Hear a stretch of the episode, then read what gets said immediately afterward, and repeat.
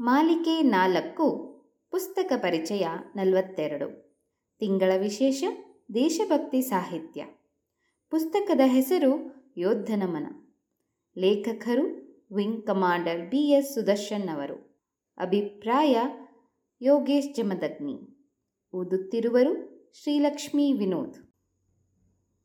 ಎಲ್ಲರಿಗೂ ಎಪ್ಪತ್ತಾರನೇ ಸ್ವಾತಂತ್ರ್ಯೋತ್ಸವದ ಹಾರ್ದಿಕ ಶುಭಾಶಯಗಳು.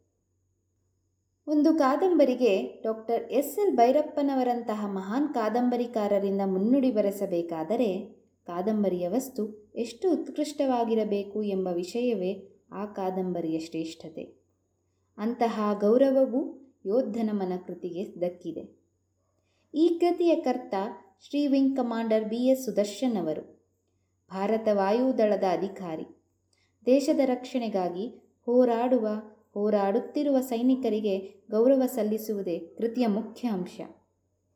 ಯುದ್ಧ ವಿಮಾನಗಳನ್ನು ಹಾರಿಸುವ ತರಬೇತಿ ಇಲ್ಲದ ಲೇಖಕರಿಗೆ ಇಂತಹ ಚಿತ್ರಿಕಾ ಶಕ್ತಿ ಹೇಗೆ ಸಾಧ್ಯವಾದೀತು ಎಂದು ಭೈರಪ್ಪನವರು ಮುನ್ನುಡಿಯಲ್ಲಿ ಪ್ರಶ್ನಿಸುತ್ತಾರೆ. ಕನ್ನಡದಲ್ಲಿ ಅತಿ ವಿರಳ ಎನ್ನಬಹುದಾದ ಯುದ್ಧ ಅನುಭವಗಳ ಕಥನವನ್ನು ಲೇಖಕರು ಸರಳವಾಗಿ ಸುಂದರವಾಗಿ ಬರಹಕ್ಕಿಳಿಸಿದ್ದಾರೆ. ಈ ಕಥನ ಓದುತ್ತಿರುವಾಗ ಇಂತಹ ವಿಷಯಗಳು ನಮ್ಮ ನಾಡಿನ ಶಾಲಾ ಪಠ್ಯವಾದರೆ ನಮ್ಮ ಮಕ್ಕಳಲ್ಲಿ ದೇಶಭಕ್ತಿ ಎಂಬುದು ತಾನೇ ತಾನಾಗಿ ರಕ್ತಗತವಾಗುವುದಲ್ಲ ಎಂದೆನಿಸುತ್ತದೆ. ಯೋಧನೆಂದರೆ ದೇಶದ ಅಡಿಪಾಯ, ಮೂಲಾಧಾರ. ಯೋಧರು ಎಡಬಿಡದೆ ಪ್ರತಿ ನಿಮಿಷ ಗಡಿಯಲ್ಲಿ ಕಾವಲಾಗಿರುವುದರಿಂದಲೇ ದೇಶದ ಜನತೆ ನಿಶ್ಚಿಂತೆಯಿಂದ ಮತ್ತು ನೆಮ್ಮದಿಯಾಗಿರುವುದು ಕೃತಿಯಲ್ಲಿ ಧ್ವನಿಸುತ್ತದೆ. ದೇಶದ ರಕ್ಷಣೆಗೆಂದೇ ತನ್ನ ಮನೆ, ಊರು, ನೆಂಟರಿಷ್ಟರು, ಬಂಧು ಬಳಗದವರನ್ನೂ ತೊರೆದು ತನ್ನ ತಾಯ್ನಾಡಿಗೆ ಸೇವೆ ಸಲ್ಲಿಸಬೇಕೆಂಬ ಉದ್ದೇಶ ಈ ಯೋಧರದು ಇವರ ಸಾಹಸಗಾಥೆಗಳೇ ಸಾಹಸಗಳ ಸ್ಮರಣೆಯೇ ಈ ಕೃತಿ ಯೋಧನ ಮನ. ಪಾಶ್ಚಾತ್ಯ ಸಾಹಿತ್ಯಗಳಲ್ಲಿ ಇರುವಂಥ ಸಮರ ಸಾಹಿತ್ಯ ನಮ್ಮಲ್ಲಿ, ಅದರಲ್ಲೂ ಕನ್ನಡದಲ್ಲಿ ತೀರಾ ಕಡಿಮೆ. ಇರುವ ಅಲ್ಪ ಸ್ವಲ್ಪ ದಾಖಲೆಗಳು ಆಂಗ್ಲ ಭಾಷೆಯಲ್ಲಿವೆ. ಈ ದಿಶೆಯಲ್ಲಿ ನೋಡಿದಾಗ ಲೇಖಕರ ಪ್ರಯತ್ನ ಅಭಿನಂದನೀಯ. ಇಂಥ ಇನ್ನಷ್ಟು ಕೃತಿಗಳು ಮೂಡಿಬರಲಿ ಎಂಬ ಆಶಯ ಕೂಡ. ಇಲ್ಲಿ ಹದಿನೈದು ಅಧ್ಯಾಯಗಳಿವೆ. ಪ್ರತಿ ಅಧ್ಯಾಯಗಳು ತುದಿಗಾಲಿನಲ್ಲಿ ನಿಂತು ಓದಿಸಿಕೊಳ್ಳುತ್ತವೆ.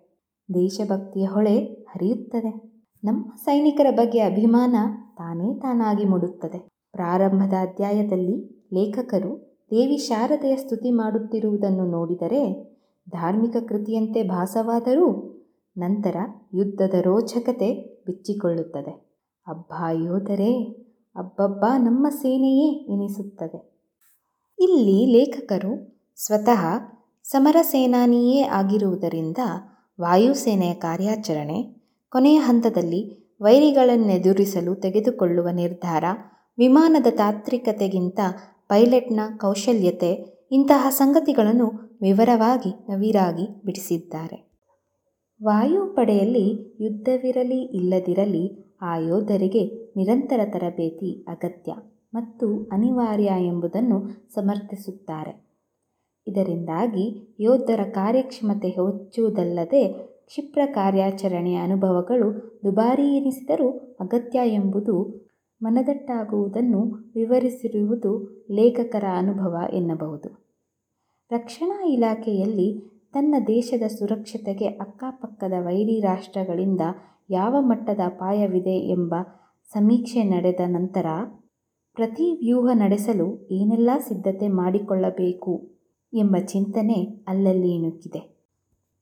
ವಿಶ್ವ ಯುದ್ಧ ನಡೆದ ಸಂದರ್ಭದಲ್ಲಿ ಹುತಾತ್ಮರಾದ ಭಾರತೀಯ ಯೋಧರ ಸಂಖ್ಯೆಯನ್ನು ಲೇಖಕರು ನೀಡಿದ್ದು ದಂಗುಬಡಿಸುವಂತಿದೆ. ಇಂತಹ ಸೈನಿಕರಿಗೆ ನ್ಯಾಯವಾದ ಗೌರವ ಸಲ್ಲಿಸಲಾಗಿದೆಯೇ ಎಂಬ ಆಲೋಚನೆ ಓದುಗರ ಮನದಲ್ಲಿ ಮೂಡುವಂತೆ ಮಾಡುವಲ್ಲಿ ಕೃತಿ ಯಶಸ್ವಿಯಾಗಿದೆ.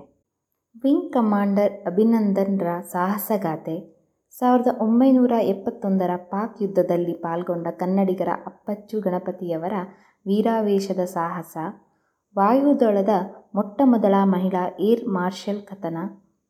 ತೀರಾ ಇತ್ತೀಚಿನ ಇಸ್ರೇಲ್ ಎಂಟೆಬ್ಬೆ ಕಾರ್ಯಾಚರಣೆ. ಭಾರತದ ನಿಜ ಜೇಮ್ಸ್ ಬಾಂಡ್ ವಿವರ ಇವೆಲ್ಲ ಓದುಗರಿಗೆ ಷಡ್ರಸ ಭೋಜನದಂತಿದೆ. ಹೀಗಾಗಿ ಈ ವಿಶೇಷ ಎನ್ನಬಹುದಾದ ಪುಸ್ತಕ ಸಾಹಿತ್ಯಾಸಕ್ತರ ಗಮನ ಸೆಳೆಯುತ್ತದೆ. A great salute to wing commander B S Sudarshan. ನೀವು ಓದಿ ಆನಂದಿಸಿ. ವಂದೇ ಮಾತರಂ. ಜೈ ಹಿಂದ್. ಧನ್ಯವಾದಗಳು.